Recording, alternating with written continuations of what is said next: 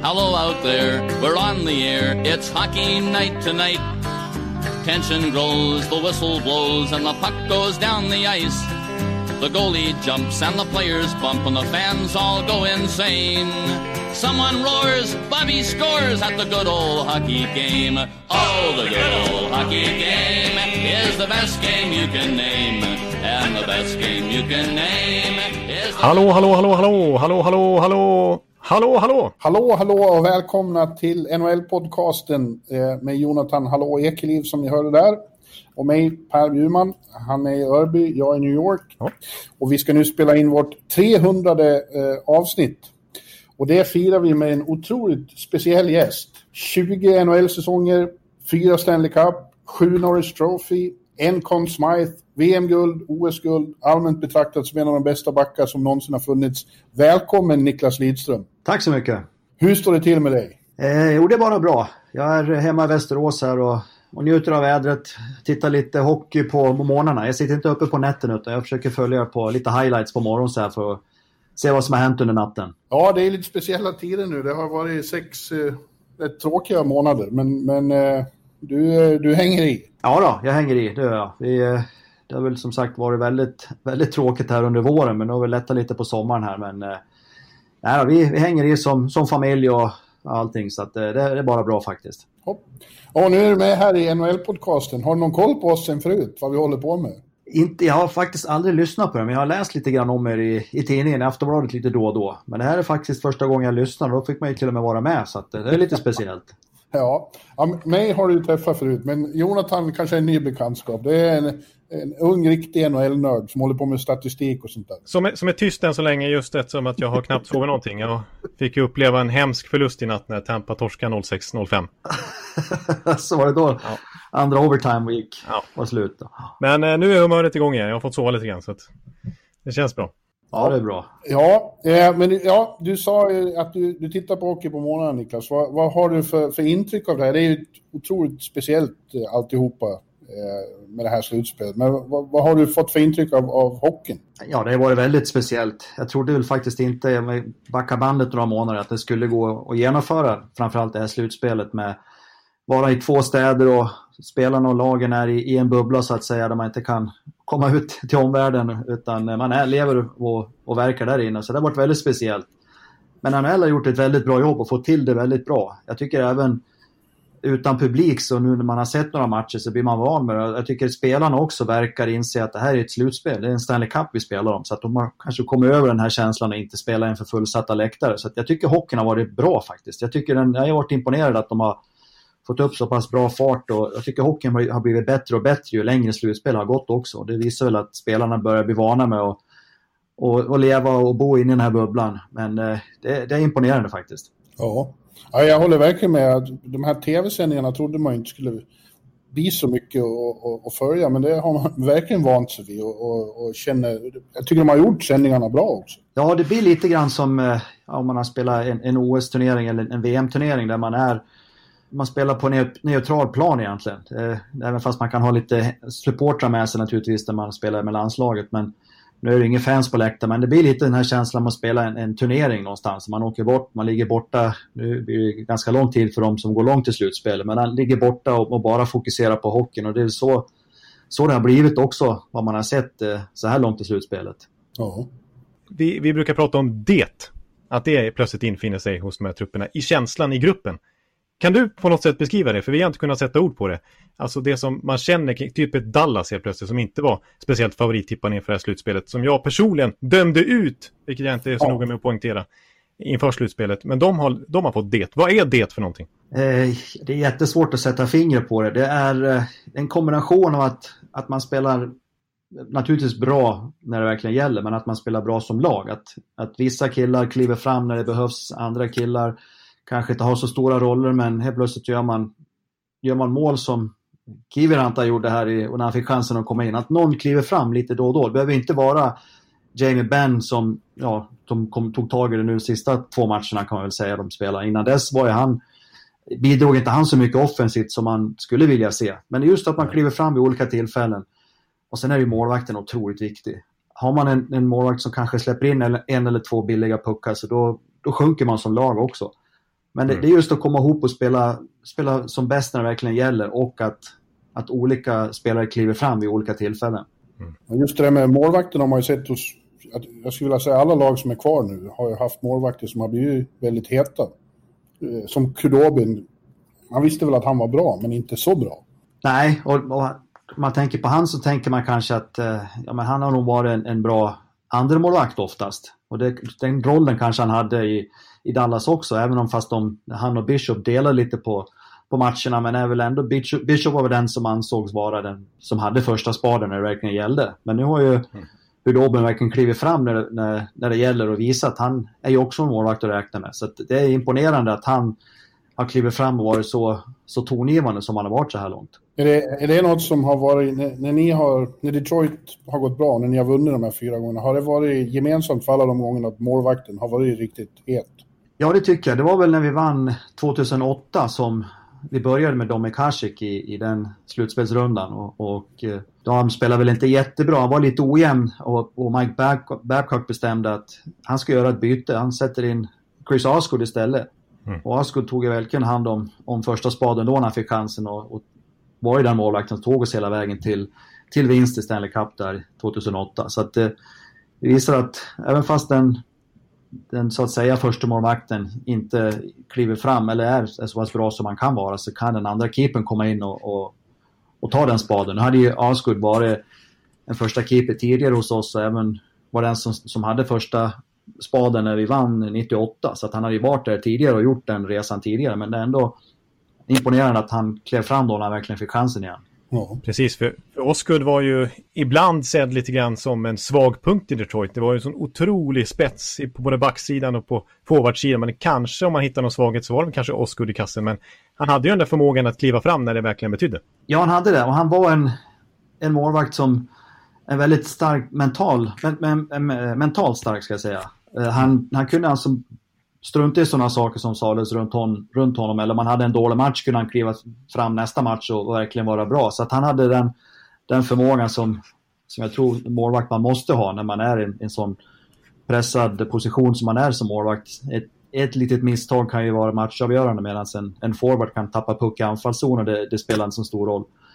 Men just målvakten är ju väldigt utsatta, men han var väldigt mentalt stark och kunde, kunde ta kritik på rätt sätt och visa att han kunde kliva fram när det verkligen gällde. Mm. Det, där, det där året, tjugohundraåtta, då, då hade jag ynnesten att få vara med och följa vid sidan om. Och, och, och det är fortfarande, jag har gjort alla finaler sen, sen dess, men, men det är fortfarande nummer ett. Den var roligast att vara med på. Bland annat för att det kändes som just den där stämningen ni hade i laget, den, den, den gick att känna även utifrån. Ni hade något väldigt speciellt då. Ja, det hade vi. Och dels även kanske vissa kritiker uppe i Kanada tyckte att vi hade för många européer i laget. Mm. Vi hade väl sju svenskar som spelade, och jag tror vi var elva européer i laget som, som var på isen när vi vann. Så att, eh, trots det så, så kände vi oss inte själva att vi var för många européer, eller tränarna eller Ken Holland eller Steve Yzerman tyckte att vi var för många européer, utan de De såg oss som hockeyspelare, där man kunde bidra med som hockeyspelare. Och det tror jag också gjorde att, att vi hade en så pass bra stämning i, i laget, utan vi, vi var ett lag. Sen spelade det ingen roll var det kom ifrån. Och det var en styrka vi hade också. Att vi, vi kunde också bortse från vad vissa kritiker tyckte då, att det var för mycket européer och kanske inte ett, ett fysiskt lag som vissa vill ha i ett slutspel. Men ändå lyckades vi gå hela vägen och, och vinna Stanley Cup. Ja, ja, ni hade ju en trevlig bloggare med som, som tog hand om er, eller hur? Ja, det, det hade vi också. Så hade många grejer som stämde för oss där. Han var inte så kritisk mot att det var mycket svenskar. Han tyckte det var väldigt kul. Ja, det gjorde han absolut. Men Bjurman, du återkommer ju gärna till här, ja, både noll åtta och noll nio. Alltså den dubbelfinalen mot Pittsburgh. Eh, ja. Som liksom lyfter fram det som typ ditt bästa minne och liksom under alla år i N H L. Och samtidigt när du rankar de bästa... Lag, bästa mästarlagen under, ja, man räknar en, en större period, hela tvåtusentalet, så fastnar ju både du och jag vid tjugohundratvå-upplagan av Detroit. Och där var det ju faktiskt du, Niklas Lidström, som ni vann ju dels Stanley Cup, och du blev M V P i ett lag som innehöll, ja, vi har pratat om Hasek, alltså det var Shanahan, det var Larionov, det var Yzerman, det var Datsjuk, det var Luc Robitaille, det var Brett Hull. Ja, jag kan fortsätta. Alltså vilket otroligt lag. Och du var, du var faktiskt, du vann ju faktiskt Conn Smythe det året. Hur var det att spela ett sånt osannolikt lag? Ja, det var en fantastisk säsong. Det började redan på, på sommaren där innan, innan alla hade kommit på plats. När vi signade ja, Luc Robitaille, vi tradade för Dominik Hasek. Och lite senare, jag tror det var en bit in i augusti, kanske slutet av augusti, när vi lyckades signa Brett Hull. Där ja. Våran ägare egentligen hade gått över sin, sin budget. Nu var det ingen lönetag på den tiden, men han hade ju en egen budget som han gick över för att få dit eh, Brett Hull. Och vi fick även dit Fredrik Olausson, han ska man inte heller glömma bort, som, som var viktig, i, framförallt när vi spelade tillsammans. Han, vi var ju backkollegor där i mycket av säsongen, även i slutspelet. Så att, eh, det var fantastiskt att spela ihop med den gruppen. Och vi hade nog en av de bästa, om inte den bästa coachen i N H L:s historia, i Scottie Bowman, som lyckades få de här stjärnorna att spela som ett lag och acceptera sina roller. Det, det har pratats mycket om en fjärde kedja med, med Luc Robitaille, Igor Larionov och Thomas Holmström. Och det, är, det är två Hall of Famers. Det är första kedja i alla andra ja, det, de kan nog slå in sig topp sex i många, många lag. Men, ja, men det visar också hur, hur Scottie lyckades få ihop vårt lag. Att vi hade ju ett mål, det var ju att vinna Stanley Cup. Det var inte att Brett Hull skulle göra femtio mål eller att eh, Hasek skulle hålla nollan i tio matcher eller något sånt, utan det var just det här målet som vi hade satt upp gemensamt, att vinna Stanley Cup. Och det är ju en otrolig känsla när man kan göra det med ett sånt lag och att man spelar som ett lag också. Mm. För det, det tycker jag var slående från när man kollar på statistiken i grundserien det året, att den som vann poängligan, jag tror att det var Brendan Shannon, vann på typ så här sjuttiosex poäng. Och man förväntar sig att kanske ett sånt lag, där ska man göra hundrafemtio poäng, den som vinner poängligan. Men det var liksom, alla bidrog ju, så det, det liksom, det var ju... var det femtio poäng känns som från alla kedjor liksom. Ja, det var inte det viktigaste var inte att, att komma högt i poängligan, utan det viktigaste var att vinna matcher, att det skulle gå hela vägen, att vi, vi skulle vinna Stanley Cup som var, var målet. Vi vann ju eh, President's Trophy, vi hade ju mest poäng i, i grundserien, så att vi var ju favoriter när vi dels gick in i serien men även efter grundserien och gick in i slutspelet. Så att vi, vi hade en viss press på oss också när vi, när vi väl skulle börja, börja den säsongen och börja, även börja slutspelet. Mm. Mm. Du, du sa, Niklas, att man ser på lagen nu som är kvar i det här Stanley Cup-slutspelet att, att man märker att de verkligen vill vara där och att, de, att, att det är Stanley Cup på riktigt. Och det leder till frågan, alltså eh, Mats Sundin sa någon gång att när man slutar så inser man att det är svårt att hitta någonting i livet som, som, som eh, kan matcha känslan man har inför en stor eh, Stanley Cup-match. För, förstår du vad han pratar om där och, och, och går det att beskriva den känslan? Ja, jag förstår absolut va? Vad Mats menade, att eh, dels har man ju man satt upp ett mål, man träffas i september, ungefär sjuttio spelare som ska bantas ner till tjugotre, och man har ett mål som Ken Holland gjorde alltid, han visade en bild på, på Stanley Cup, det här är vårt mål i juni nästa år, och sen sträva mot det här målet. Och när man väl kommer in i slutspelet och man har haft sina berg- och dalbanor under, under säsongen när man har spelat väldigt bra, man har haft svackor när man förlorar, men man har gått igenom den här resan och är i, i ett slutspel äntligen. Och då när det är dags, alltså när det är verkligen dags att spela matcherna också, då det är speciellt. Det är en speciell känsla när det här är extra påslaget, att nu är det, nu är det alltså på, på allvar. Nu är det här vi, vi är här för att göra. Det vi har tränat hela, hela året, hela säsongen på att nå det här målet. Så att när man väl kommer in i, i finalerna, då är det ju, ja, då, då är man ju så otroligt peppad, samtidigt som man måste hålla sina känslor under kontroll för att kunna spela så bra som möjligt. Så det, jag förstår exakt hur han, hur han, hur han känner när han, när han pratar om det här. Mm.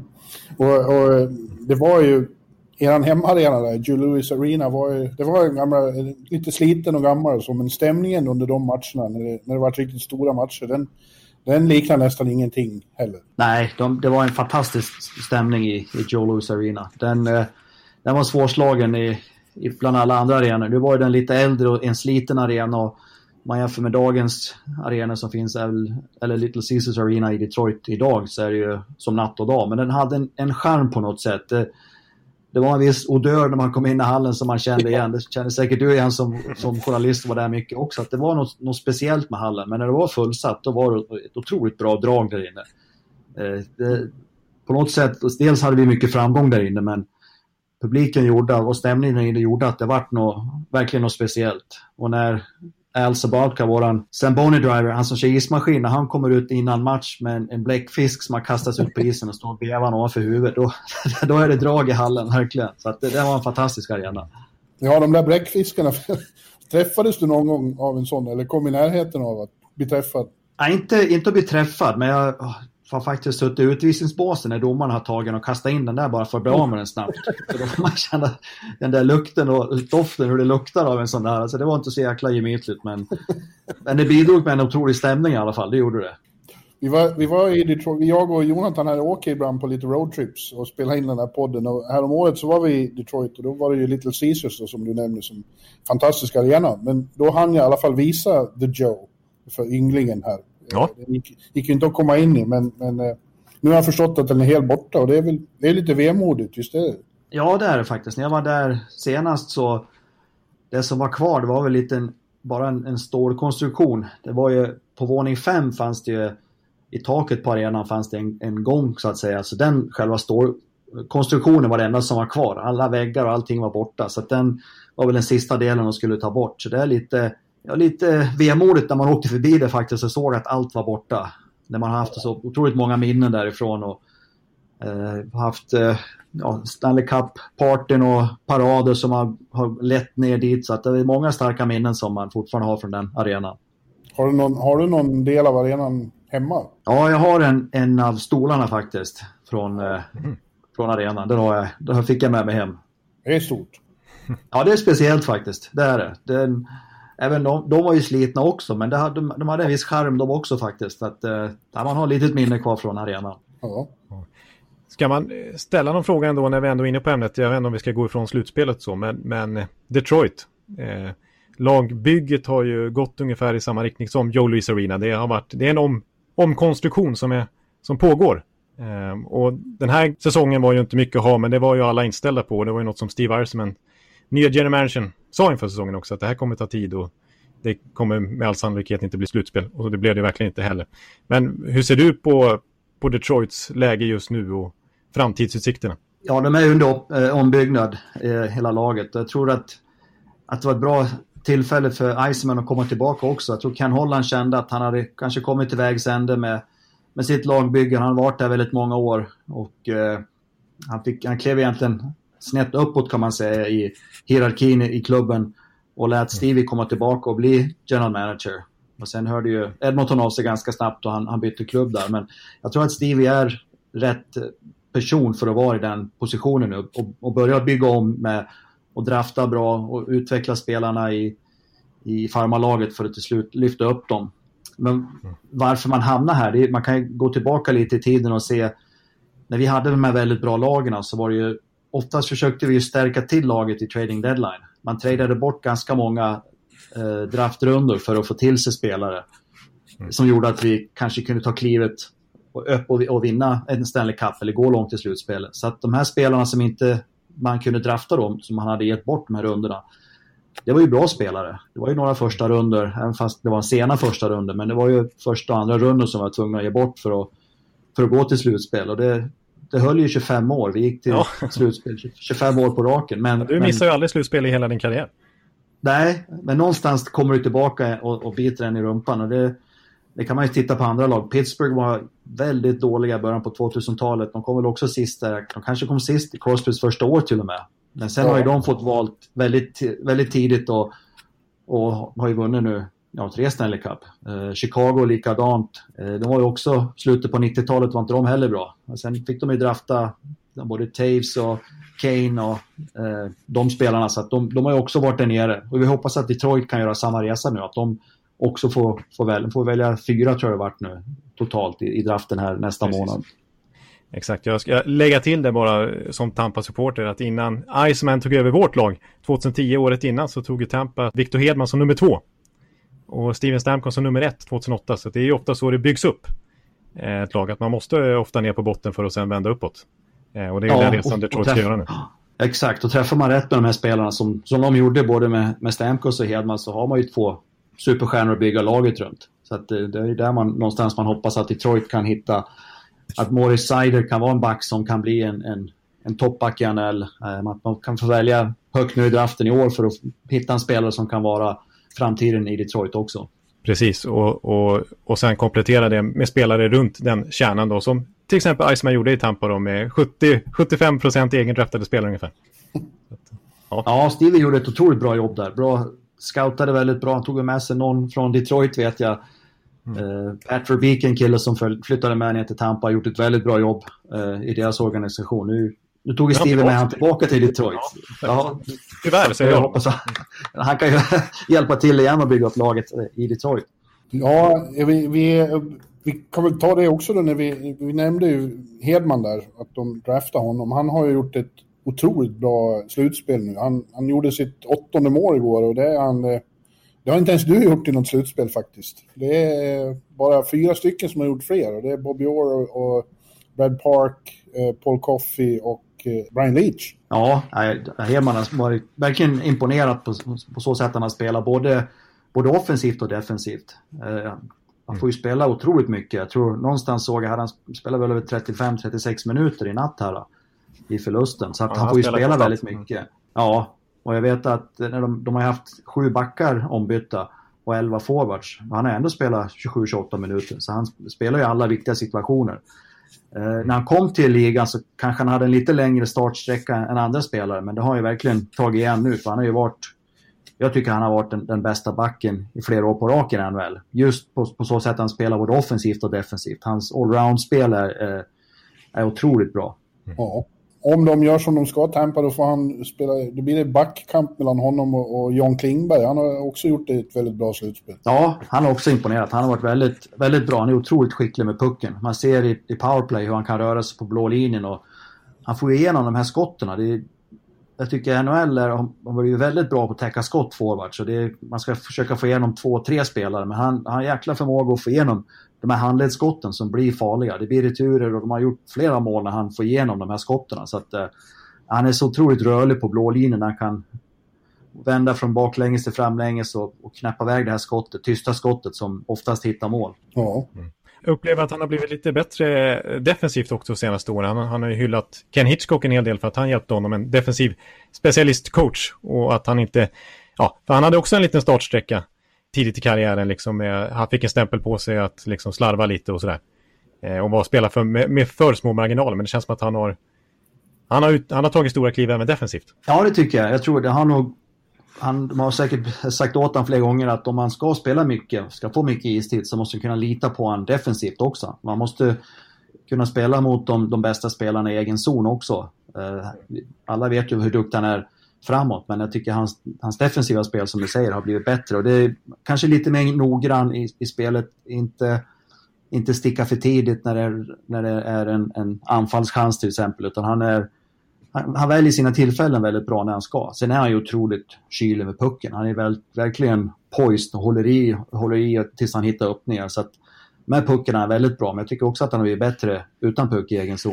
Mm. Det är också kul att se de här, de två, Victor och, och John, de, är, de vill verkligen vara med när det avgörs också. Det där är en speciell egenskap, visst är det, och, och, och vilja vara med och avgöra. Ja, det, och det tycker jag, det syns på båda. Det syns att båda, speciellt kanske i slutspelshockey, där man inte vill, man vill inte riska någonting, man vill inte ta någon, någon chansning, men Men om man, när man får spela och man läser spelet bra så hoppar man in i de här luckorna vid rätt tillfällen. Det, det tycker jag båda spelarna har gjort. De följer mig upp när det är läge och följer mig upp och kanske var som en tredje eller fjärde forward i anfallet. Man, man, man följer mig upp. Men det syns att de vill vara där uppe där det händer för att de pucken på något sätt kommer till dem. Eller de, de hittar ytor som man kan passa till dem.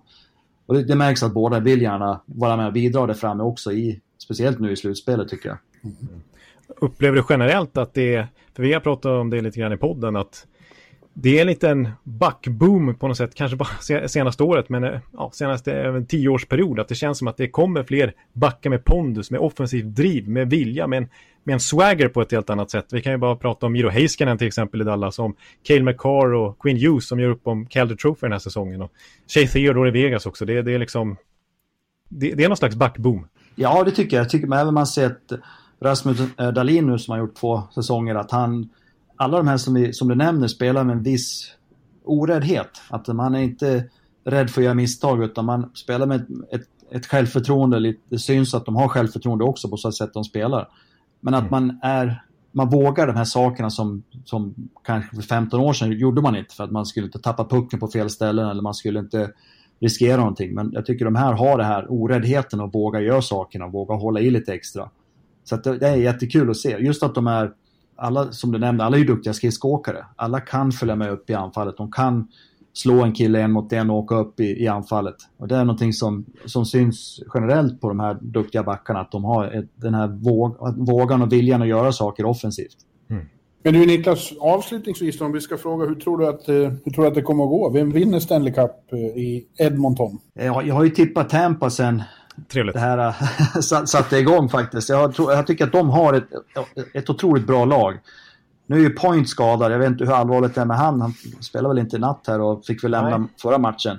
Mm. Han är ju en, en drivmotor i, i Tampa tycker jag. Han är ju, han, det är han som kör bussen som man säger. Eller han och Hedman tycker jag som är de, de som kliver fram och verkligen syns och de som har det här drivet i sig. Han, hans saknad kan göra lite grann. Men jag, jag ser ändå att de är så pass starka och att kunna gå hela vägen. Och Vasilevskiy, han verkar ju kunna kliva fram också när det verkligen gäller. Han har ju varit otroligt duktig i det här slutspelet också.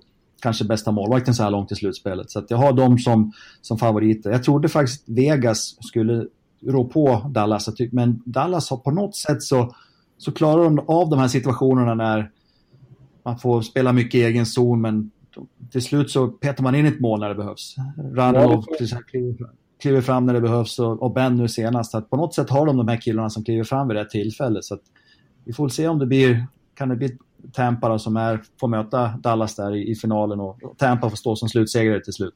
Nu blir Ekeliv glad här. Det här är mina favoritminuter i poddens historia. trehundra avsnitt och sju år. Alltså, jag har aldrig varit med om något större. Men annars kanske bästa backen och Tina går, eh, säger sådana här saker om Tampa Bay. Det, ja. Ja. ja, men du Niklas, så får vi tackas otroligt mycket för, för att du ställde upp och gjorde det här. Det, vi, vi, det är en stor ära för oss. Ja, verkligen. Ja, tack så mycket. Ja, tack så mycket själv. Vad kul att vara med. Jag har ja, och... kanske en avslutande fråga om jag kan eh, kila in den. Och det är bara, vi har, för vi har pratat så mycket i en halvtimme ungefär om liksom hur viktigt det är mentalt med allting. Hur avgörande det är i hockeyn.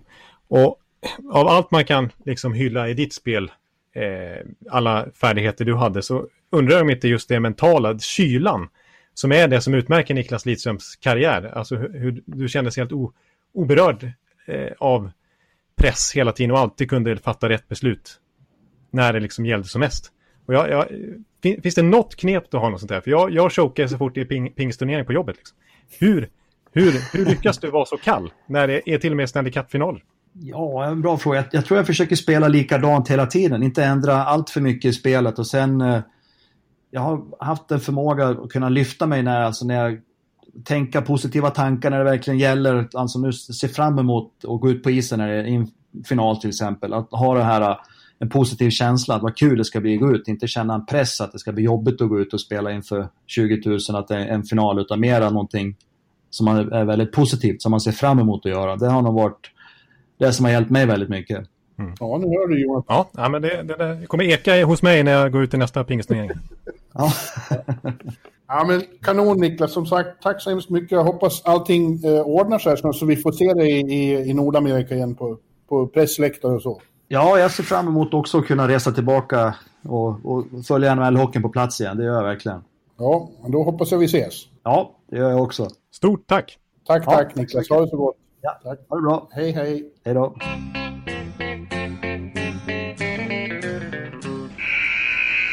Hallå, hallå. Nu fortsätter vi med del två av eh, jubileumspodcasten då. Eh, Niklas... Mm. Lidström som vi just hade som gäst, eh, vi kan inte toppa det i fortsättningen. Det var ju så gloriöst som någonting kan bli i en pod- N H L-podcast, eller hur Jonte? Ja, det kändes värdigt eh, trehundra avsnitt, det måste jag verkligen säga. Och han är ju the perfect human. Ja, han är ju det. Och eh, har en hel del att säga om hockey som ni hörde. Han, han, eh, det är inte bara klyschor och standardsvar, eller inte alls klyschor och standardsvar som kommer från Niklas. Han, han, eh, han har saker att säga. Ja, precis. Och liksom perfect human, alltså bara en sån grej som att eh, vi hade lite teknikproblem inför och fick installera en ny webbläs och sådär. Men det löser ju Lidström. Ja. Det är inga konstigheter. Nej. Så att, eh, det, blev, det blev kanon. Jo, men som sagt, det är trehundra. Eh, vi har hållit på ett tag, hörde du. Eh, trehundra timmar kan man väl säga. Ibland har det varit mer, ibland lite mindre. Men någonstans runt trehundra timmar är det väl vi har suttit och babblat, du och jag. Ja, exakt. Jag, orkar, jag har gått eh, skolan i... tolv, tretton, fjorton år, men jag kan inte räkna ut hur, hur många dygn det är i sträck. Nej. Men Nej, det, det är väldigt mycket. Stycken, ja, det är några stycken. Det är alltså tvåhundrafyrtio timmar i tio dygn. Så att, och då har vi alltså suttit i sträck och, och pratat om. Vilket, när, när debuterade vi? När var första avsnittet? Ja, det var någon gång tjugohundratretton, om det var oktober eller november. Det var precis i inledningen av någon månad in på säsongen, tror jag. Ja, jag satt och tänkte på det. Jag kommer, ihåg, jag kommer tydligt ihåg att vi, vi gjorde avsnitt från Sochi när jag var i Ryssland. Och, och, och det var ju tjugohundrafjorton. Så det är precis, det var under första säsongen. Mm. Ja. ja, men det, vad ska man säga? Det har ju varit bara ett enda stort pleasure att, att göra podcast med dig. Ja, det, detsamma. Det var ju... Jag, jag är, kanske en liten valv fortfarande, men då var jag bara tjugotvå bast och nu ska jag fylla trettio, vet du. Ja, så du ska ju det... ha, ha tjej och, och lägenhet och grejer. Man blir alldeles... Det är som att se sin son växa upp. Nej, du, ja, jag känner att jag menar, Victor Hedman på den tiden, det var precis då han började växla upp. Liksom. Nu är han ju Norris Trophy-back. Vi är bara, det skiljer bara några dagar mellan oss i ålder, men jag, nu börjar jag jämföra med mig själv med Victor Hedman. Förlåt allihopa, men... Ja. Keep your shirt. Ja, förlåt, men det... det Ja, nej, jag, jag, jag, jag stannade. Mm. Ja, nej, men det har ju varit väldigt roligt, eller hur? Det är, och, och roligare och roligare blir det. Precis, jag tycker faktiskt liksom, under de här sju åren så kanske man skulle tro att den här coronavåren var den värsta. Men på något sätt tyckte jag ändå att det var förgyllande med podden då också. I alla fall att göra den för oss två. Alltså, och få mitt i detta en gång i veckan snacka, liksom ranka Kanadas bästa spelare genom tiden och sånt där. Jag tyckte det var upplyftande. Ja, ja det var det. Även då. Det hjälpte och vi hoppas väl att det var, bidrog till lite förstörelse åt lyssnarna också. Ja, precis. Så att vi, vi siktar på trehundra till. Ja, minst. Minst. Mm. trehundratusen till, tror jag. Ja, avsnitt trehundratusen sjuttiosex.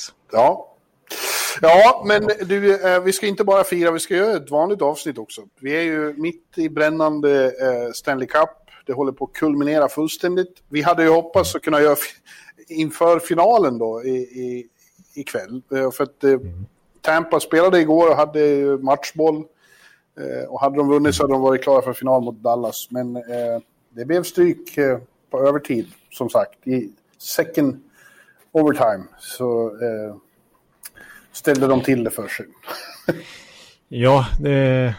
det var inte så kul då. Jag har inte sovit mycket, kan jag säga, efter detta. Men... Eh... Men det ska vi återkomma till. Vi har lite ja. andra nyheter först. Det har ju hänt lite ja. saker här. Mm. Sen senast. Eh, och bland annat då så har ju eh, vår gamla vän Jonas Bacon Brodin skrivit på ett nytt, riktigt fint kontrakt med Minnesota på sju år med eh, sex miljoner dollar i snitt per säsong. Precis. Det, jag kanske skulle ha ställt fråga om honom till, till Lidström när vi ändå hade honom på tronen. För det är också en, verkligen en svensk backstjärna.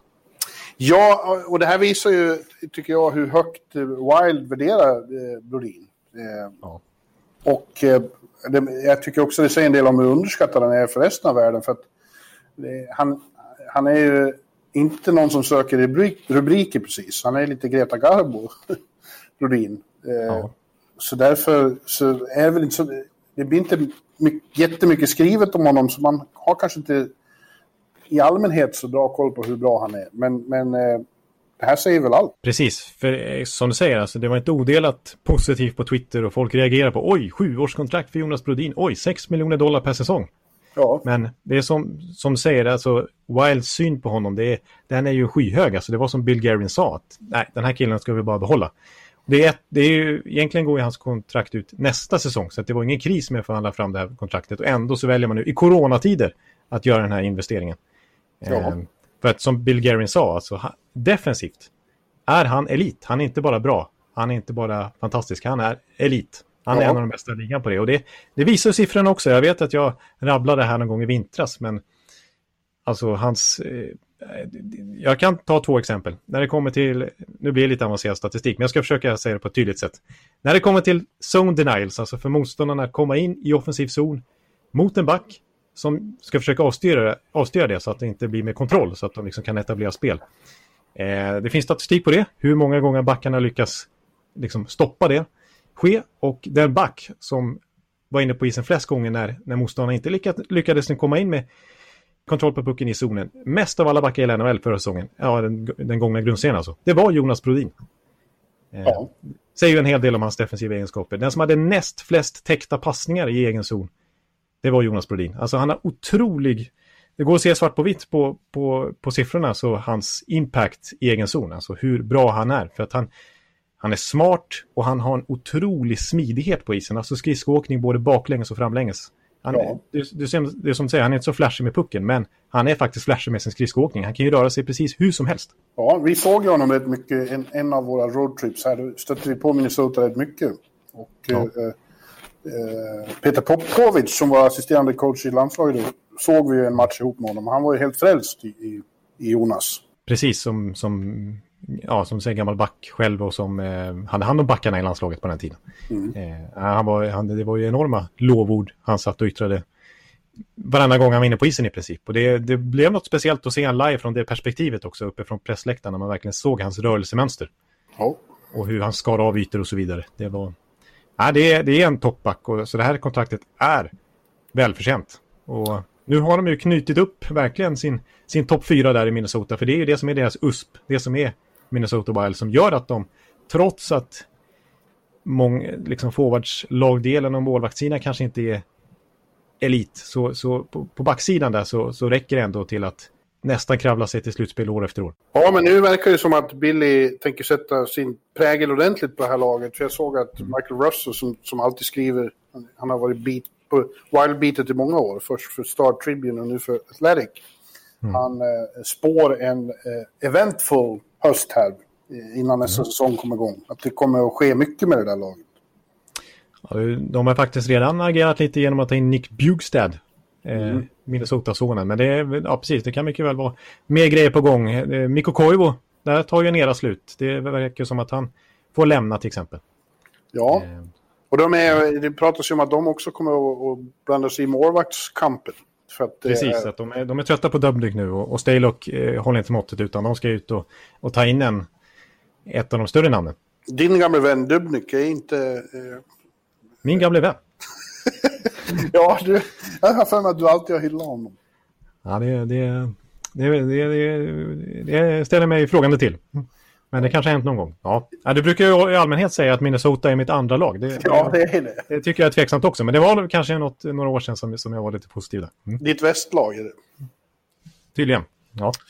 Ja, men det är såklart superkul för Jonas. Vi får gratulera. Det kan ju inte kännas helt dumt att sitta med ett sjuårskontrakt. Nej, precis. Det har han spelat sig till också. Ja. Så att det, det är verkligen, det är inga, det är härifrån sett. Från N H L-poddens sida så, så tycker vi att det är bra kontrakt för båda parter. Ja.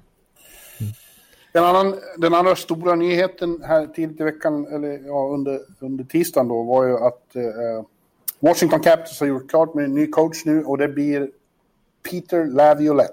Eh, ingen jätteskräll, han var ett av namnen som, som nämndes och som var min favorit till att ta över, mm. och eh, ja, det blir så. Precis, eh, vi pratade förra veckan om Floridas G M-jakt, där slutlandade vi Bill Zito, att de hade intervjuat tjugo kandidater till den posten.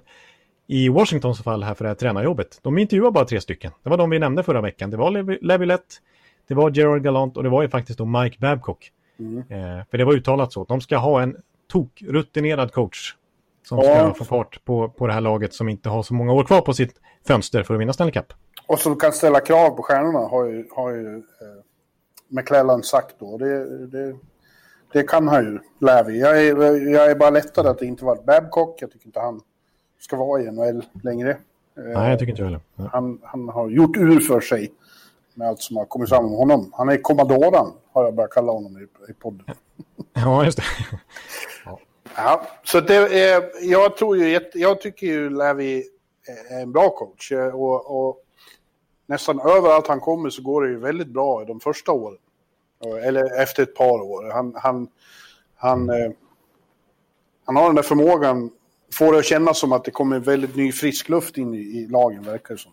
Precis, så jag håller med där också om att han har lite hårdare ton, nödvändigtvis inte på ett liksom övergränsens sätt, utan han, han är ju lite, ja, lite motivational speaker har man förstått. Det kanske inte är N H L:s klart bästa taktiska coach, men han har en, liksom en aura, en karisma som ja, kan smitta av sig i ett omklädningsrum. Ja, som, som jag förstod det så var han väldigt populär i Nashville till exempel, och även i Philadelphia. Philadelphia tog han till final. Nashville tog han till final, Carolina tog han till final och vann dessutom. Precis, och som du säger tidigt, alltså det var ju andra säsongen med Carolina, de gick och vann Stanley Cup. Det var första säsongen med Philadelphia, de gick till final. Och eh, med eh, Predators så dröjde det till tredje säsongen innan de gick till final. Men han tog något till slutspel direkt, och då hade de missat slutspel flera år i rad. Så han fick ju verkligen effekt direkt. Så ja. att det är ju det, det, är det, det är som hela grejen här med, med Washington nu. De har inte så många år på sig att vinna ytterligare en Stanley Cup med den här kärnan då. Och då behöver de ha någon som får fart på grejerna omgående. Ja, jag tror att det, alltså, om han får Washington att prestera på högsta nivå kontinuerligt, då är de ju en verklig utmanare ett par år. Precis, ja. Ja, han blir ju naturligtvis en av N H L:s bäst betalda coacher också. Det förväntar man ju sig att han skulle bli när, när han fanns på marknaden. Ja. Att det skulle kosta att ta in honom. Han får ju nästan fem miljoner dollar per säsong. Det är några, några få som, som ligger på fem miljoner som har mer i, ja. Och Quenneville har väl har till och med sex miljoner. Och det... Ja, det, det är lite pikanta med det här är ju att det var för att när, när Trots inte blev kvar så var ju, att, var ju hållningen i Washington att vi betalar inte coacher. Ja, precis. Eh, och det har de ju fått äta upp nu då. Det var ju ett, ett misstag, varken mer eller mindre. De satte upp en billig Todd Reardon och det funkar inte alls. Nej, precis. Faktum är att den här kontraktet är ju dyrare än vad Trots har Islanders. Ja. Så de har verkligen fått äta upp det som du säger. Och man hade ju en klausul med Trots att om man skulle förlänga efter Stanley Cup-finalen där så, så kunde han bara få en komma åtta miljoner dollar i lön. Ja. Och det, det är ju bara och bara. Jag skulle jättegärna ha åtta miljoner dollar. Ja. Jag hör mig själv hur det låter. Men ni förstår sammanhanget där, när, när han fick fyra miljoner dollar i Islanders istället. Och nu får man alltså betala nästan fem miljoner för Laviolette. Mm. Ja. Ja, jag, jag, jag tror jättemycket på det här faktiskt. Det gör. Ja, jag är positiv också. Jag tycker vi kan nämna, när vi är inne på Washington så har jag två saker till.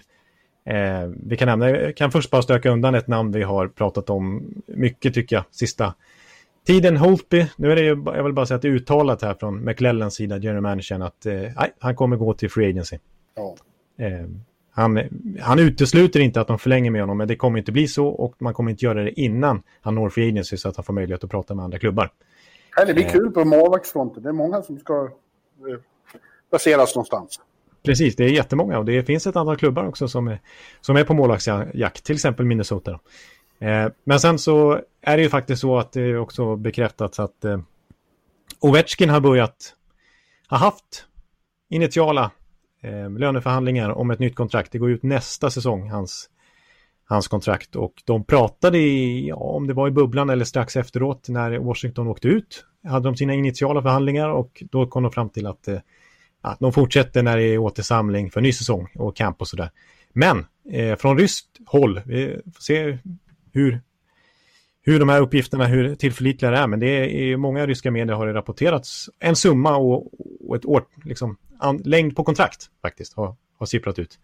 Att eh, Washington ska ha erbjudit omkring tio miljoner dollar i lön för tre till fem år för Ovechkin som fyller trettiofem år imorgon, den sjuttonde september.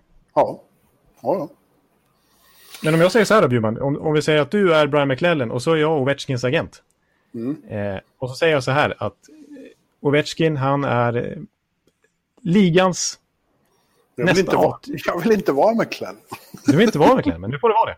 Big Mac. Eh, ja, men alltså, om jag säger så här, alltså, eh, visst han fyller trettiofem nu, men, men han vann skytteligan i år igen. Han är tidernas bästa målskytt i N H L. Han är en av de största fixstjärnorna i hockeyhistorien. Eh, jag tycker att min klient här ska få fem år och lika mycket som Conor McDavid. tolv komma fem miljoner dollar per säsong. Eh, annars så går vi till marknaden. Vad säger du? Matchar det? Jag går till marknaden då. Jaha, ja, du släpper, du släpper Robin om man ställer för höga krav. Jag, jag, jag vara... skiljer själv som gör mig till McLellan. Jag vill inte vara ja, okay. McLellan. Nej, nej, okej. Okay. Ja, bra. Men jag, jag, jag tror...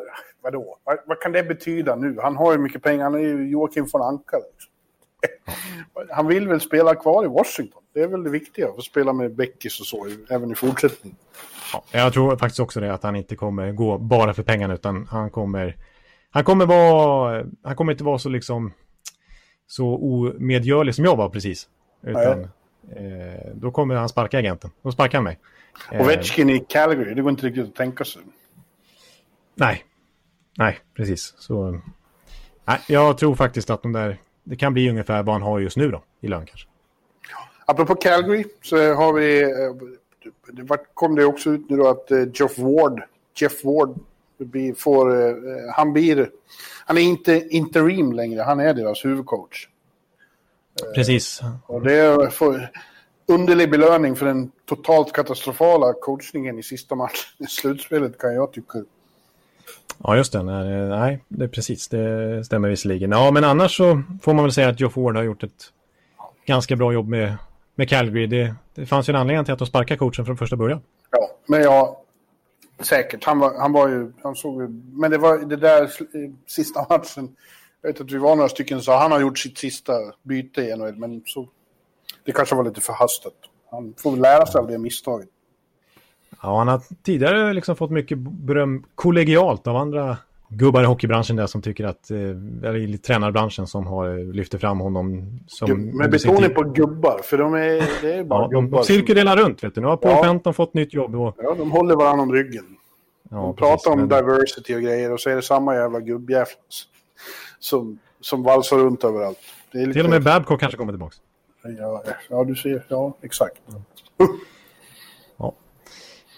Ja, men han är i alla fall, det blir Jeff Ward igen då i, i Calgary. Men han uppfattar jag som en relativt sympatisk herre ändå, måste jag säga. Jag tycker ja, jag har fått ett ganska bra intryck av honom. Jag säger ingenting om personen. Jag, Nej. jag har den där matchen på alldeles för färskt minne bara. Ja. Ja, men hör du, då kanske vi ska komma in lite på respektive serier då. Ja, som sagt, vi hade hoppats att vi kunna göra final inför finalen då, men det får vi kanske komma tillbaka till snabbt om någon dag bara. Ja, precis. Det här kanske blir kort mellanrum mellan avsnitten, för att då får vi göra en liten avstickare med tre noll ett får handla om, om en finalpreview. Ja. Ja, men vi har i finalen eh, är det ju helt klart då att Dallas Stars är klara för sin första final sedan tjugohundra. Eh, mm.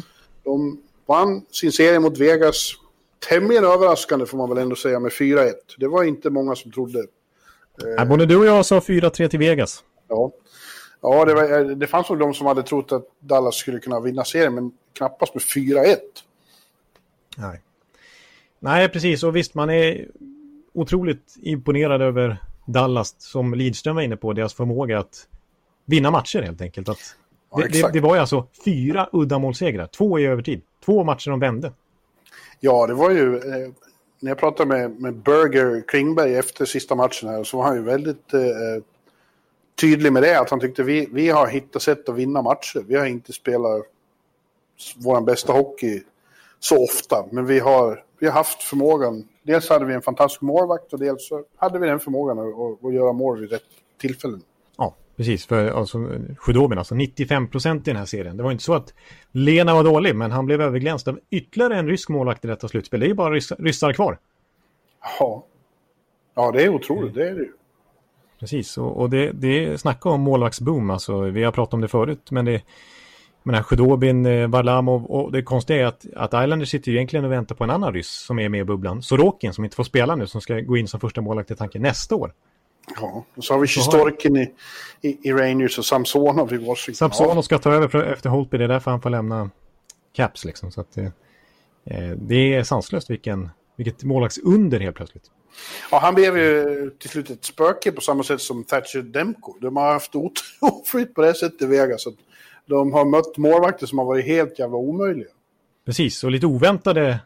Liksom, det är inte sånt, sånt vi har snackat om på förhand, att Demko kommer att bli ett spöke och, och, och Sjödobi, han kommer minsann stänga, stänga igen butiken och skicka ut Vegas. Men, men så, så blev det ju verkligen, för det, det var ju så i den här serien igen, att precis som mot eh, Vancouver och precis som mot Chicago och precis som i Round Robin-serien och precis som i grundserien ska jag säga också, att Vegas dominerade i skotten. De var ju det bästa korsilaget i grundserien, de har varit eh, överlägset ska jag faktiskt säga, bästa korsilaget här i slutspelet. Mot Dallas var, var det faktiskt lite mindre tydligt ändå. Alltså, jag kommer ihåg att jag har nämnt det ett par gånger att eh, både Vancouver-serien och Chicago-serien att, att Vegas samtliga spelare ända ner i fjärde kedjan och i tredje backpar hade ett positivt alltså, skottövertag, Corsi-procent när de var inne på isen. Till och med Ryan Reeves liksom. Men här i Dallas-serien så var det många som, ja, majoriteten hade fortfarande positivt skottövertag. Men en sån som Shea Theodore som vi hyllat så mycket, han var, ja det sköts mer mot leden, han var inne på isen faktiskt den här serien. Så det var ett bra Dallas de mötte. Eh, och... Ja, de, de är extremt bra strukturerade. Är mm. de ju. Samtidigt som de har en hel del matchvinnare. Jag måste hylla en, det tror jag du gjorde redan förra veckan, eh, som ju verkligen har levt upp till hypen. Eh, och det var ju Jamie Benn. Han har varit riktigt bra i den här serien. I avgörande lägen. Ja, precis. Han har... Mm, han, jag tyckte han... Jag, nu har vi dömt ut han i ett par år. Och framförallt, eller jag har gjort det i alla fall. Jag har ju varit stenhård. Du har dömt ut, du har dömt ut hela Dallas. Ja, jag har dömt ut hela Dallas. Och Jamie Benn är nog den jag har varit hårdast mot. Eh, han och, och, och Seguin. Men eh, jag fick ju upp hoppet om Dallas och Jamie Benn igen efter förra årets slutspel. Det var ju därför jag hade dem som Stanley Cup-vinnare inför säsongen. Ja. Eh, det ser inte så bra ut, liksom, alltså vad jag har sagt om dem här i, i augusti. Eh, liksom, är ju inte eh, lika positivt. Men jag sa inför säsongen, och då var färgad av förra årets slutspel. Det var det jag hade i tankarna då. Eh, och, och i N H L-bibeln som vi publicerade inför säsongen till exempel, så står det där Jonathan Hallå-Ekeliv tippar Dallas som Stanley Cup-vinnare. Men... Eh, mot eh, Pittsburgh i finalen, eller hur? Mot Boston. Mot Boston, ja ja. Mm. Tänk om du hade gått på det du egentligen ville hoppades. Då hade du kunnat satt finalen. Ja, men eh, Tampa, Tampa är liksom extremt från det där.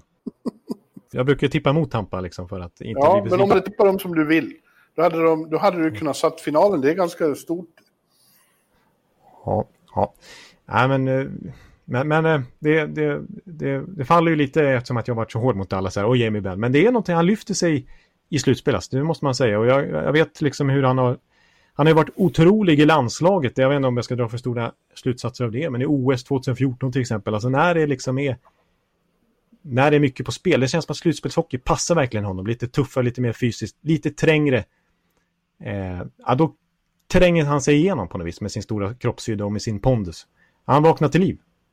Däremot har hans radarpartner Seguin inte varit särskilt framstående. Man har inte sett mycket av honom.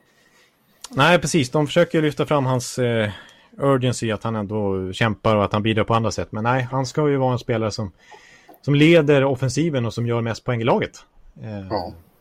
Men eh, nej, han är en, han är en average spelare i det här slutspelet. Som, det finns många som har överglänst honom i Dallas, verkligen.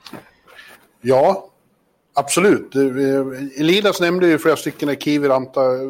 Vilken grej att ha en sån liksom joker i leken som kommer in. Och han gjorde viktigt mål även här i, i sista matchen mot, mot Vegas. Kvitterat till två två i slutet så att det blev ja. förlängning. Mm. Ja. Och där, det var det ju Gurjanov som avgjorde.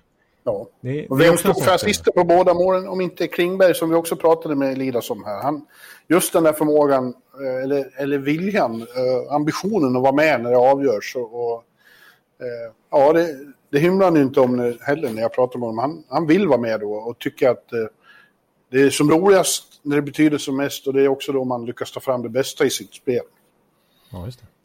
Ja, nej, precis. Och, och apropå det, när du, när du säger det så läste jag en intervju med just Ken Hitchcock här eh, häromdagen eh, som intervjuades om, om Klingberg. Det var ju ändå under honom som han utvecklade sitt defensiva spel, som jag var inne på med Lidström där.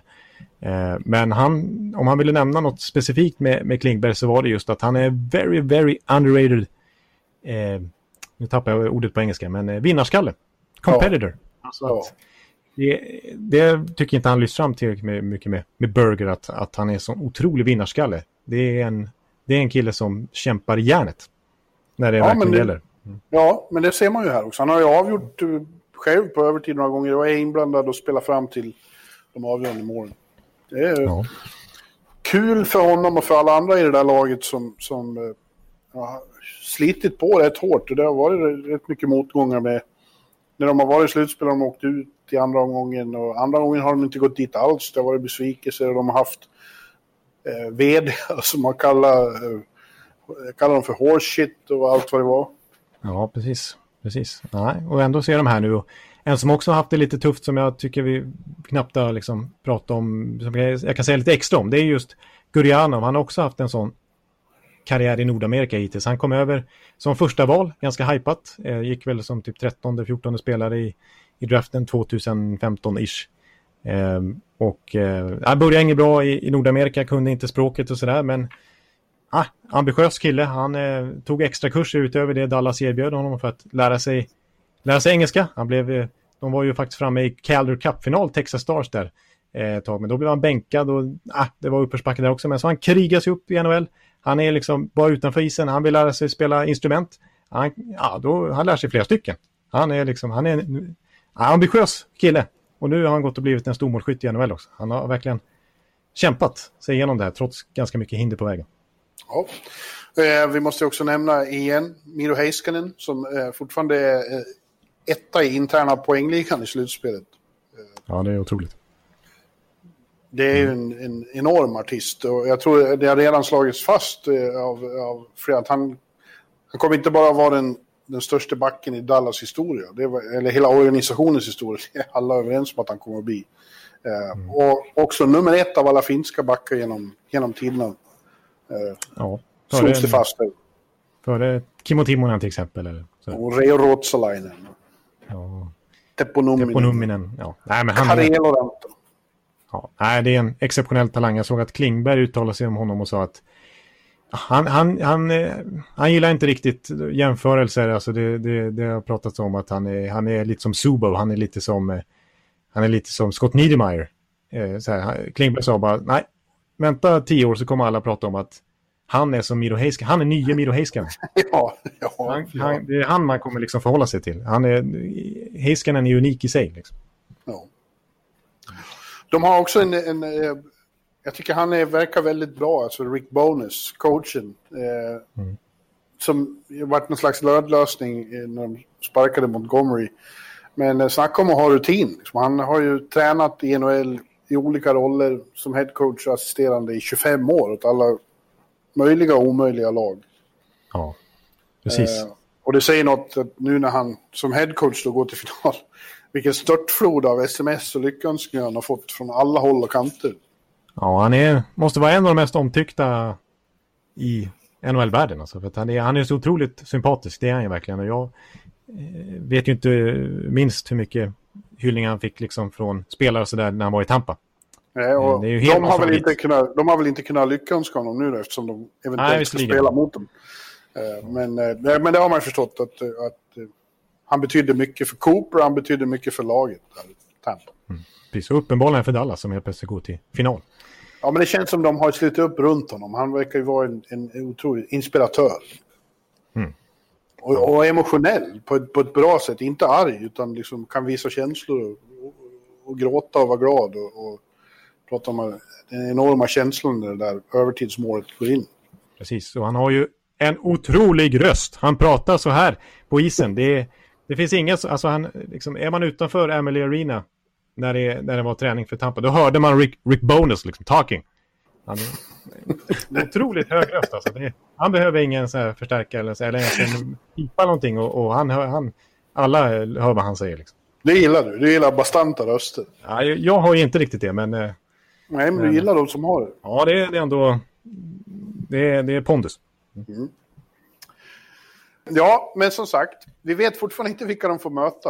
Eh, den andra nej. konferensfinalen, den pågår ju då fortfarande. Eh, för mm. det, mellan Tampa och, och, och New York Islanders. Tampa hade chansen eh, några timmar innan vi spelade in det här eh, och slå in matchboll nummer ett. Men det gick inte. I, i övertidsperiod nummer två så, så avgjorde Jordan Eberle för Islanders. Och det sved ju hos Tampa. Ja, det gjorde det verkligen. Det, det var tungt. Jag tyckte Tampa gjorde en bra match, men det är ju... Det där var ju lite gamla trots Islanders. Inte, inte det Islanders velat känna i det här slutspelet, utan de backade ju hem ganska mycket. Och hade, visst, när de gjorde sina anfall så hade de svårt att komma in på mål. De försökte ändå, men, men jag tror Islanders sköt, vad sköt de så här tjugo bara tjugo skott på fem ja. perioder. Alltså de, ja. Det var ju mindre än fem skott per period i snitt. Um, då, det var defensiven i fokus igen. Uh, och sen så var det en typ av en kontring. En liten studspuck, Shatterkirk famlar lite och så blir det två mot ett och så är det slut. Ja. Um, så det, ja, det är, ibland är det bara slump och tur och otur det handlar om faktiskt. Det är ganska... Vi pratade alldeles för... Jag hade ett långt blogginlägg om det för ett tag sedan. Att uh, ja. vi ägnar så mycket tid åt att bedöma skicklighet och... statistik och grejer och sen kan det sluta på det sättet, eller ofta slutar det på det sättet i alla fall. Det är bara vem som har tur och inte. ja. ja, precis. Så att, ja. Men på ett sätt kan jag tycka, jag tycker ändå att Islanders har gjort en hyfsad serie här och att det var ett jämna matcher förutom den första som slutade åtta två som var väldigt bizarr på alla sätt. Annars har det varit fyra väldigt jämna matcher efter det. Så att jag, jag tycker på sätt och vis kan jag erkänna att jag tycker Islanders ändå har liksom kämpat ihop de här två segrarna. Ja. Samtidigt är det så att du, du, du, har, du borde inte vara lika orolig som du skulle vara för, för något år sedan eller två, tre år sedan. För det finns ju något annat hos Tampa. Det var för ja, säsongen tjugosjutton eller tjugoarton, då hade man varit rätt så säker på att det, det här skulle liksom skaka till laget, att de tappar tre ett-ledning. Den, ja. den känslan har man inte alls nu. De har utvecklat mental hårdhet. Precis, och det, det har man ju sett från match till match i serierna, men också i matcherna liksom. Till exempel ja, den här game, vad blir det? Game fyra, när det Islanders gjorde, gjorde ett noll och man tänkte nu kommer Islanders eh, gå på defensiven och, och stänga igen och, och köra den här riktig trotshockeyn fullt ut. Men ja, vad var det? tolv sekunder senare så stod det två ett i Tampa. Ja. Så de, har, ja, de har haft en förmåga och det, det är något annat med Tampas kynne i år. Så är det verkligen. Ja. Mm. Men det är, samt, det är också så att, att de har tunga skador, Tampa, som de får leva med. Stamkos är borta sedan tidigare och nu är, kan ju inte Brayden Point spela. Han, kunde, han kom ju tillbaka i, i, i match fyra och det betydde väldigt mycket, men så kunde han inte spela i natt. Och, och det märks ju. Framförallt märks det i powerplay. Ja, ja, överhuvudtaget tycker jag att han, som Lidström sa, att han är en motor. Alltså ja. Han driver spelet på ett unikt sätt i laget.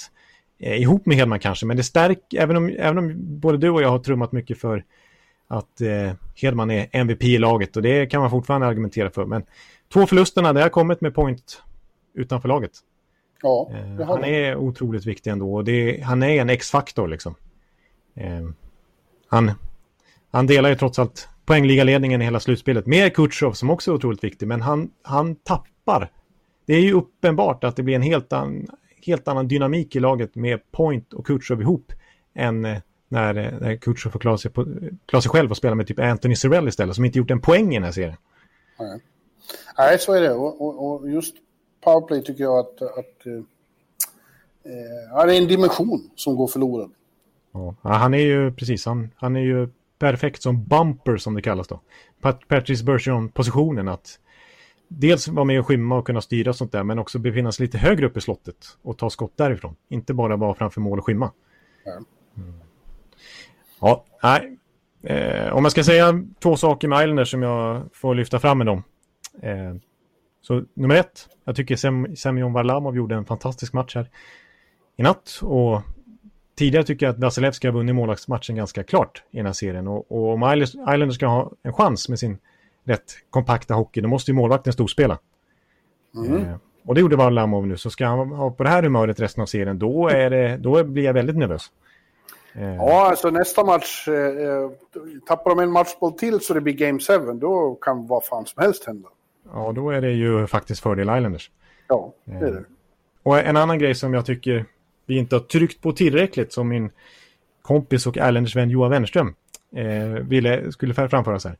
Eh, så är det alltså, ja, men sådana här spelare som har faktiskt varit med i Islanders väldigt länge nu, alltså hela senaste decenniet, alltså Josh Bailey, mm. Brock Nelson, Anders Lee och sådär, alltså tidigare så sågs de lite som produkter av John Tavares, och det, det var inga spelare man direkt snackade om, men de har ju faktiskt lyft sig nu utan Tavares. De, är ju, de, de har ju aldrig varit bättre än vad de är nu. Det är ju verkligen ja, egna spelare. Väldigt sant. Man sa ju jämt att, att det blev ingenting för att han inte hade bättre medspelare, Tavares.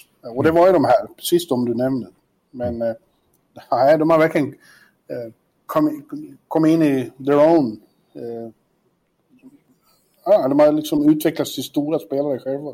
Precis, det är faktiskt Bailey och Nelson som är före Barzal, som är den stora stjärnan i laget.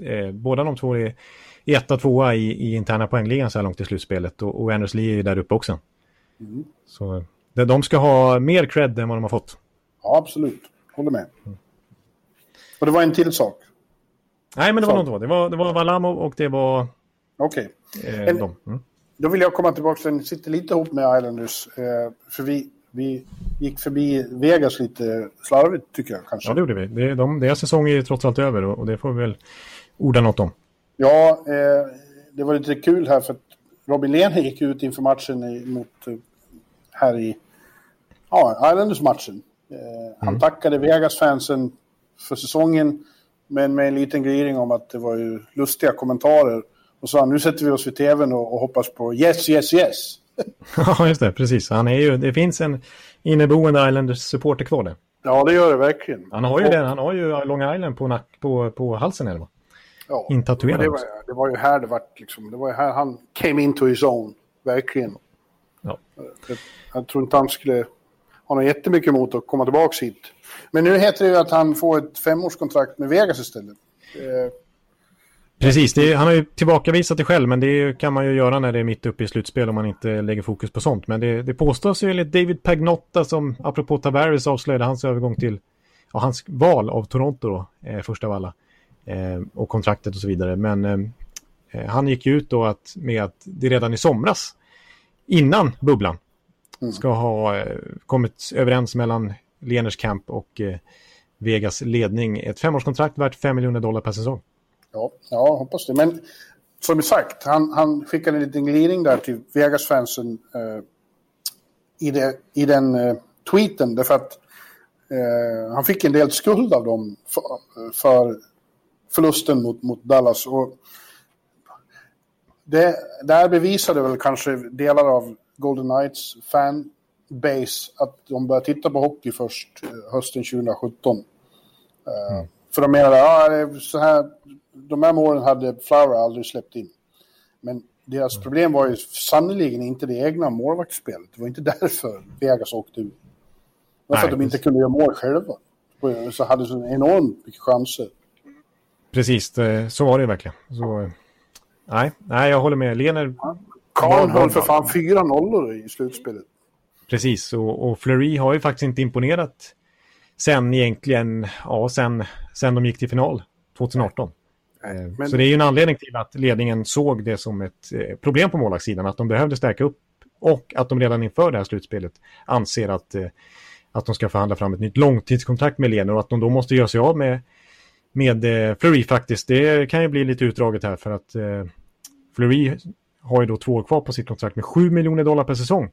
Och ska de få plats med Lehner, de har inte ens fem miljoner dollar i löneutrymme just nu. Så att de måste bli av med, med Fleury i så fall. Ja, ja. Men fansen, du är de hackade på DeBoer också. Tyckte att han var skulle, borde hålla sig till San Jose eller gammal fiende. Nej, dumheter. Det, det är dumheter. De, ja. Nej, jag, nej. Jag, jag anser att, att Lehner är en bättre målvakt än Fleury. Yes. Och, och framförallt är han ju yngre och har liksom, det är, över tid är det ju ett bättre, bättre val. Men frågan är om, om någon klubb är beredd att, att ta Fleurys sju miljoner dollar per säsong några år till i dessa coronatider med ett flat cap som inte höjs. Liksom. Ja. Ja. Ja, men det blir, jag hoppas Big Man blir kvar i Vegas. Det blir lite så. Ännu fler anledningar att åka dit. Ja, ja, jag håller med. Ja, ja. Men hörde du? Ska vi sätta punkt då? Ja, men vi sätter väl punkt och, och så får vi se när vi återkommer. Men eh, förmodligen, rätt är väl del, förmodligen rätt snabbt då. För att vi, vi kan ju inte bara strunta i finalen. Antingen eh, fredag eller söndag i nästa avsnitt, helt enkelt. Precis, så att, eh, det, kan ni, det kan ni skriva upp. Eh, och det, det blir lite stökigt för mig. Jag ska ju flytta här i, i, i dagarna. Så att eh, jag, har, jag har ett hektiskt schema här. Ja. Ja. Men det, det blir bra. Men äh, hör du, äh, grattis Jonathan Hallå-Ekeliv till trehundra då. Hör du, äh, tack samma. Äh, verkligen. Ja. Och... tack ska du ha. Som sagt, trehundra till. trehundra tusen till. trehundra tusen till, ja. Ja. Ja. det, det är ett löfte, höll på att säga. Ja. Nej, det kanske inte är, men vi försöker. Det gör vi. Och tack för att ni har lyssnat. Och hoppas ni hade utbyte av oss, men jag vet ju att ni hade utbyte av Niklas Lidström, så att, grattis till er läsare med, eller lyssnare. Ja, ja. Ja, precis. Ja. ja, jag säger bara detsamma och vi får väl, ja, vi har redan gjort det till honom, men vi säger det en gång till här. Tack till Niklas Lidström som ställer upp och tack till alla lyssnare som gör att vi överhuvudtaget kan göra den här podden. Yes. Som vi tycker är så kul att göra. Yes, trumvirvel och fanfarer, tack så mycket. Hej då! Hej! Hallå, hallå, hallå! Hallå, hallå, hallå. Alex Chiasson, Joe Louis Arena och Esposito. Esposito. Uttalsproblem, men vi tjötar ändå. Och alla kan vara lugna, inspelningsknappen är på. Bjuder Hanna Kohl, han är grym i sin roll. Från Kållesoffan har han fullständig kontroll på det som händer och sker. Du blir ju allt fler som rattar i hans blogg och lyssnar på hans podd. One, two, time, speed, so hallå, hallå, hallå. One, two, time, speed, so hallå, hallå, hallå. Ekeliv, som är ung och har driv. Verkar stor och stark och känns allmänt massiv. Han hejar på Tampa och älskar Hedman. Sjunger som Sinatra. Och det ser man. Nu är det dags för refräng. Dags för magi, Victor Norén. Du är ett geni. Så stand up at home and remove your hats. Höj volym, för nu är det plats. One, two, time, speed, so hallå, hallå, hallå. One, two, time, speed, so hallå, hallå, hallå. One, two, time, speed, so hallå, hallå, hallå. One, two, time, speed, so hallå, hallå, hallå. Det är otroligt länge sedan båda samtidigt var så här bra. Hallå, hallå, hallå. Det är otroligt länge sedan båda samtidigt var så här bra.